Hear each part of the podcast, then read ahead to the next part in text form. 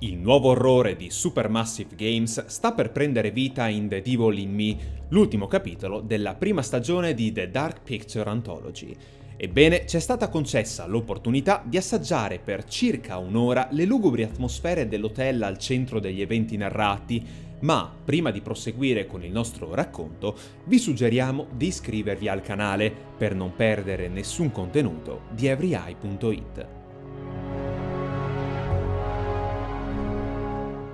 Una troupe televisiva si dirige verso un antico hotel abbandonato per girare l'ultimo episodio di una docuserie con il gravoso compito di confezionare un prodotto che possa convincere il network a rinnovare lo show per un'altra stagione, così da salvare gran parte dello staff dal licenziamento.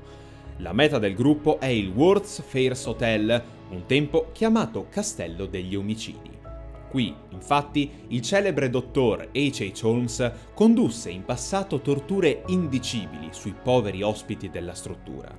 Quando il maniaco venne arrestato, le forze dell'ordine attestarono ben 27 uccisioni fra le mura dell'albergo, ma è possibile che il computo finale fosse di gran lunga superiore. Al processo, Holmes dichiarò di essere posseduto dal demonio che gli aveva ordinato di compiere la carneficina.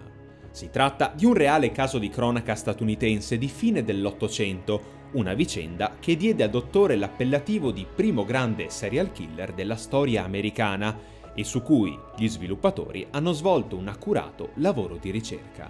La troupe, che racchiude l'intero cast di protagonisti giocabili, include Charlie, l'arrogante regista dello show, Kate, la vanitosa presentatrice del programma, e il suo ex, Mark, operatore di camera. C'è poi l'ironica Jamie, tecnica delle luci, e, infine, l'insicura Irin, che si occupa delle apparecchiature audio.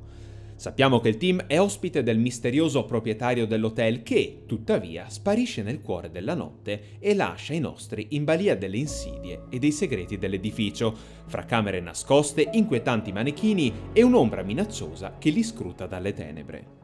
La demo che abbiamo provato ci ha catapultato in una fase avanzata del gioco in cui si entra già nel vivo dell'orrore. Tale sezione ci ha permesso di controllare ciascuno dei protagonisti per iniziare a coltivare o rovinare qualche delicato rapporto interpersonale. Charlie, che è un fumatore incallito e irascibile, è in preda ad una crisi di astinenza perché la sua assistente Irin ha perso le sue sigarette. I due quindi si addentrano nell'hotel per trovare una stecca, magari nell'area bar, ma iniziano a percepire che c'è qualcosa di strano nell'aria. Nel frattempo Mark e Kate cercano uno scenario adatto da utilizzare per le riprese e mentre discutono sui loro trascorsi familiarizzano con la conformazione dell'edificio. Infine, Jamie tenta di riparare l'impianto elettrico dell'albergo entrando in contatto con inquietanti fenomeni. In questa fase dell'episodio ci sarà modo di approfondire meccaniche classiche della saga, ma anche di sperimentare qualcosa di nuovo. L'esplorazione e la raccolta di indizi si alternano a lunghe sequenze di dialogo, nelle quali la scelta della risposta può influenzare non poco l'umore e i sentimenti di ciascun personaggio. Quando la troupe si riunisce, comincia a discutere e a confrontarsi con risvolti che variano in base alle parole espresse fino a quel momento, ma è soltanto dopo che l'orrore inizia a manifestarsi, perché il gruppo si rende conto di essere bloccato da una forza invisibile.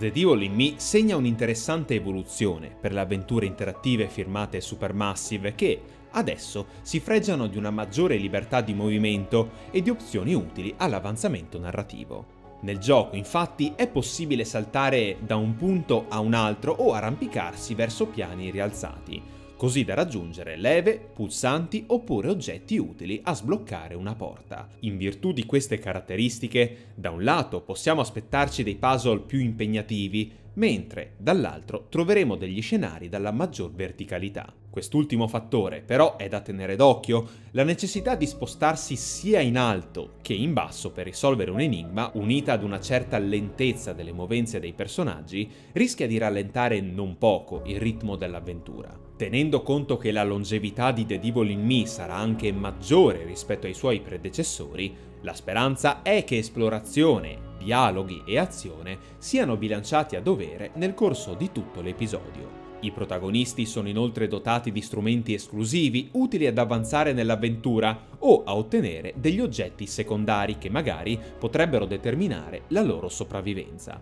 In possesso di un'asta allungabile, Jamie, ad esempio, può raggiungere indizi in posizioni sopraelevate Essendo un'asmatica, Irin invece può scegliere di utilizzare il suo inalatore in situazioni di pericolo, ma con un fattore di rischio alla base. Lo strumento ha un esiguo numero di ricariche ed ecco che sprecarne una al momento meno opportuno potrebbe costarle la vita. In definitiva, le prime impressioni sull'ultimo capitolo di The Dark Picture Anthology ci trasmettono l'idea di un titolo che vuole poggiare sulle solide basi dei suoi predecessori, ma anche proporre delle meccaniche di base un po' più evolute per offrire un'esperienza ancora più ricca e completa. Terremo ulteriormente sott'occhio sia la qualità dell'intreccio narrativo, sia l'amalgama fra le novità e gli elementi più tradizionali della saga. Le porte dell'albergo sono quasi aperte, ma già intravediamo un orrore decisamente intrigante.